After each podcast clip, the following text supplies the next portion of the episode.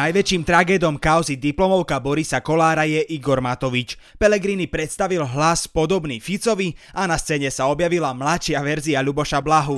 Moje meno je Adam Blažko a vy počúvate Piatoček s Fiči. A s kým? Ľudia autopejeviajú. Kde som? Chodil som 13 rokov na karate. Ľudia autopejeviajú. SAS naďalej trvá na tom, aby Boris Kollár kvôli plagiátorstvu odstúpil zo svojej funkcie. Keď sme vtedy stáli proste v tej prvej línii a vykrikovali na toho Danka, že má odstúpiť, tak ja rovnako vnímam túto situáciu. Kollár naopak hrozí tým, že ak sa bude musieť vzdať funkcie predsedu parlamentu, tak z vládnej koalície odíde aj celá jeho strana. Hovorím, kľudne odídeme nielen z jednej stoličky, zo všetkých troch, ktoré máme ďalšie na ministerstva. Áno, už si pripravení tam kradnúť. Uvidíte, jak nádherne sa od tých stoličiek všetkých hnutie Smerodina odlepí. Musíme ale uznať, že aj to, čo sa momentálne okolo odkopírovanej práce deje, je dôkazom rastu politickej kultúry u nás. Veď si len predstavte, ako by reagoval napríklad taký Slota na to, že ho chcú jeho koaliční partneri odvolať kvôli diplomovke. Vieš čo, ty si jeden diablov syn, hnusný, odporný, ale všetko to bereme s rezervou, pretože ťa bereme jak mentálne retardovaného, čiže všetko ti to prepáčime. Alebo že by z toho istého dôvodu musel odstúpiť napríklad taký Mečiar. Ale aj tak si myslíme, že Kollár spravil pri svojej obhajobe na tlačovke obrovskú chybu. Veď uznajte, ako mu má bežný človek veriť, že si ten titul magistra skutočne zaslúži, keď ho ani pred kamerami nepoboská? Viete čo, urobím to tak, že nikdy. Pretože je to armáda Slovenskej republiky, ja si tú hodnosť zaslúžim. Kollár musel svoju prácu vysvetľovať aj svojim koaličným partnerom. Poslanci sa zjavne tvrdia, chcú váš odchod. Čo im na to poviete? Budem odpovedať na otázky, ako som už odpovedal vám 100-krát. Tak budem aj im odpovedať. Nie je veľmi prekvapivé, že strany SAS a Za ľudí nepresvedčil. Poslanecký klub SAS viac ako hodinu sa rozprával, poslanci sa rozprávali s Borisom Kollárom. Výsledok je, že poslanecký klub SAS vyzval Borisa Kollára, aby odstúpil z pozície predsedu parlamentu. No prekvapivý je postoj najväčších bojovníkov za spravodlivosť na našej mliečnej dráhe, obyčajných ľudí. OĽaNO chce totiž nechať otestovať všetky práce a zároveň od Kollára nežiada vzdať sa funkcie. Poslanecký klub OĽaNO žiada ministra školstva Branislava Grolinga a ministerku spravodlivosti Máriu Kolíkovú, aby spoločne do septembra tohto roku zabezpečili prijatie a účinnosť zákona, ktorý preverí originály všetkých záverečných prác. Matovič sa nedokáže popasovať s plagiátorom vo verejnej funkcii, no zároveň tvrdí, že jedným novým testovaním urobí poriadok so všetkými plagiátormi na Slovensku. A nebude to ani jeho robota, lebo by ten mechanizmus mal vymyslieť minister školstva. Takže si v podstate len teatrálne umyl ruky z ťapilát a baví sa pridávaním infantilných fotiek na svoj Facebook. Tento týždeň to bol chleba s cibuľou, rozbité hodiny a melón. Ale nehovorte. Nedá. Tak to je taká debata. Ale reálne Matovič nevyriešil absolútne nič. Možno len vystrašil zopár študentov zo Skalice. Veď jediný, kto popri pôsobení v Skalici bol na dosah spravodlivému titulu, bol Žigo Pálffy, keď tesne nevyhral Extraligu proti Košiciam v roku 2009. Žigo Pálffy, lebo sa ho redaktor pýtal, dali ste rozhodujúci gól, mohli by ste ho popísať? No tak naťahovali sa tam v rohu klziska, opúk a nejak sa to dostalo ku mne, tak som bol tam redaktor tak ako zamrzol a pár sekúnd bol ticho, na čo Žigo povedal, ďakujem za rozhovor. Naopak Kollár úplne presvedčil poslankyňu OĽaNO Romanu Tabák. Tá bola síce zo začiatku skeptická. No tak čo, že asi to vyzerá, že tá práca nebola písaná. No po klube už bola pokojná a veselá. Tak povedzte, presvedčil vás pán Kollár? Áno, zodpovedal všetky otázky, aké som mala, i všetky pochybnosti, takže som rada.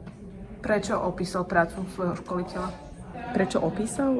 Povedal, že všetko bolo v súlade so zákonom a... Nuž, Kollár má asi veľmi silnú charizmu. Veď dokázal presvedčiť 8% Slovákov, že nie je muž mafiánskych praktík a 10 žien, aby rozširovali jeho genetický materiál. Vyzerá to tak, že obyčajní ľudia jednoducho nedokážu odolať jeho čaru. Odídenec zo Smeru a podľa Roberta Fica, aj podľa Voldemorta zradca čistej krvi,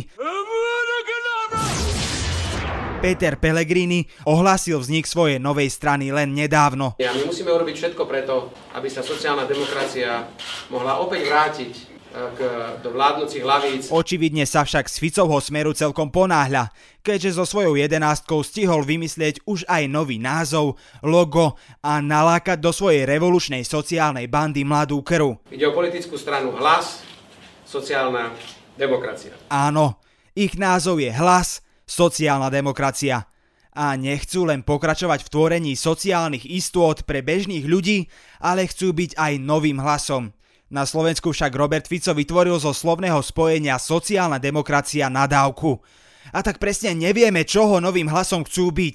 Či skutočne hlasom ľavicovej politiky moderného európskeho typu, alebo novým hlasom tradičnej slovenskej, kleptokratickej, bezchrbticovej sociálnej demokracie. Ako veľmi bude nový hlas podobný Ficovi, ukáže až čas. Dobre viete, že som pretlakovaný hrniec, tak sa mi to niekedy stane. Pellegrini na tlačovej konferencii predstavil aj ďalších 15 mladých tvári, ktorými sa snaží zamaskovať pozostatky polovice Smeru, ktoré s ním do nového projektu odišli. Zároveň opätovne potvrdil možnú spoluprácu so stranou Dobrá voľba ex-ministra zdravotníctva a vnútra Tomáša Druckera. Po vzore Hlasu tu máme aj originálne názvy strán pre iných lídrov. Tak napríklad strana Vlas Andrea Kisku, strana ZAS Eda Chmelára a strana PAS Jana Richtera. Tragédom tohto týždňa sa výnimočne nestal žiaden homofób, xenofób či kotlebovec. Je ním mladá nádejná politická tvár Michal Bartek. Tragéd týždňa.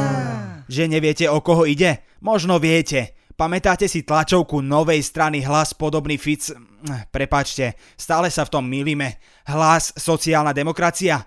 Michal je ten blondiačik, ktorý je taký slušný, že poďakuje reportérke za otázku skôr, ako ju stihne položiť. Ďakujem veľmi pekne za túto otázku. To dostalo dokonca aj jeho vodcu Pellegriniho, ktorý bude musieť dať mladým sociálnym demokratom ešte zo pár lekcií správneho ukazovania jamiek na lícach do kamery. Ale späť k Míšovi. Prečo je tragéd? Preto, lebo na webe infosecurity.sk sa objavil článok, ktorý zmapoval Facebook tohto mladého socialistu. Navonok nepríliš veľký profil ukrýval lajknuté stránky alternatívnych médií ako hlavné správy, stránky Vladimíra Putina, Gustáva Husáka, stránku Česi a Slováci podporujú ruský Krym, Nočných vlkov či rôzne čínske a ruské médiá a ambasády. Zaujímavé sú aj jeho statusy. Disuje v nich koaličných politikov, fotí sa s vojenským symbolom ruských nacionalistov a obdivuje zbytočné Putinové vojenské prehliadky. Nie, že by nemohol. Pokojne. My len nevieme pochopiť, ako si Peter Pellegrini môže po tom, čo už narozprával o Blahovi. Pán Pellegrini, hovoríte, že všetci majú dvere otvorené, aj pán Blaha? Tak už zasa všetci úplne nie. Nájsť rovnakého tragéda a pestovať ho priamo na prsiach. Na záver krátky prehľad správ. Česi na Karlovom moste v Prahe oslavovali koniec pandémie koronavírusu v čase, keď je u nich denný nárast nakazených takmer 200 ľudí denne. To je približne tak naivné a hlúpe, ako keby Hitler v bunkri v Berlíne oslavoval víťazstvo druhej svetovej vojny. V referende sa Rusi rozhodli, že Putin bude môcť vládnuť až do roku 2036. Ak ešte doteraz nemal permanentku v klube diktátorov, tak teraz už má. A slovenský futbalový reprezentant Samuel Mráz bol pozitívne testovaný na koronavírus. To je snáď po prvýkrát, čo nás v tomto roku naši futbalisti pozitívne šokovali. Tento podcast pre vás pripravujú Adam Blažko, Kristina Jančová a Viktor Hlavatovič. Rada na tento týždeň znie: dávajte si pozor na to, čo zdieľate na Facebooku, aby ste neboli za Ľuboša Blahu. Ak by ste nám chceli poslať nejaký feedback, môžete sa pridať do facebookovej skupiny Podcastový klub denníka SME. Diskutovať tam môžete aj s tvorcami iných podcastov z dielne SME. Počujeme sa opäť v piatok. Boskávam vás všade.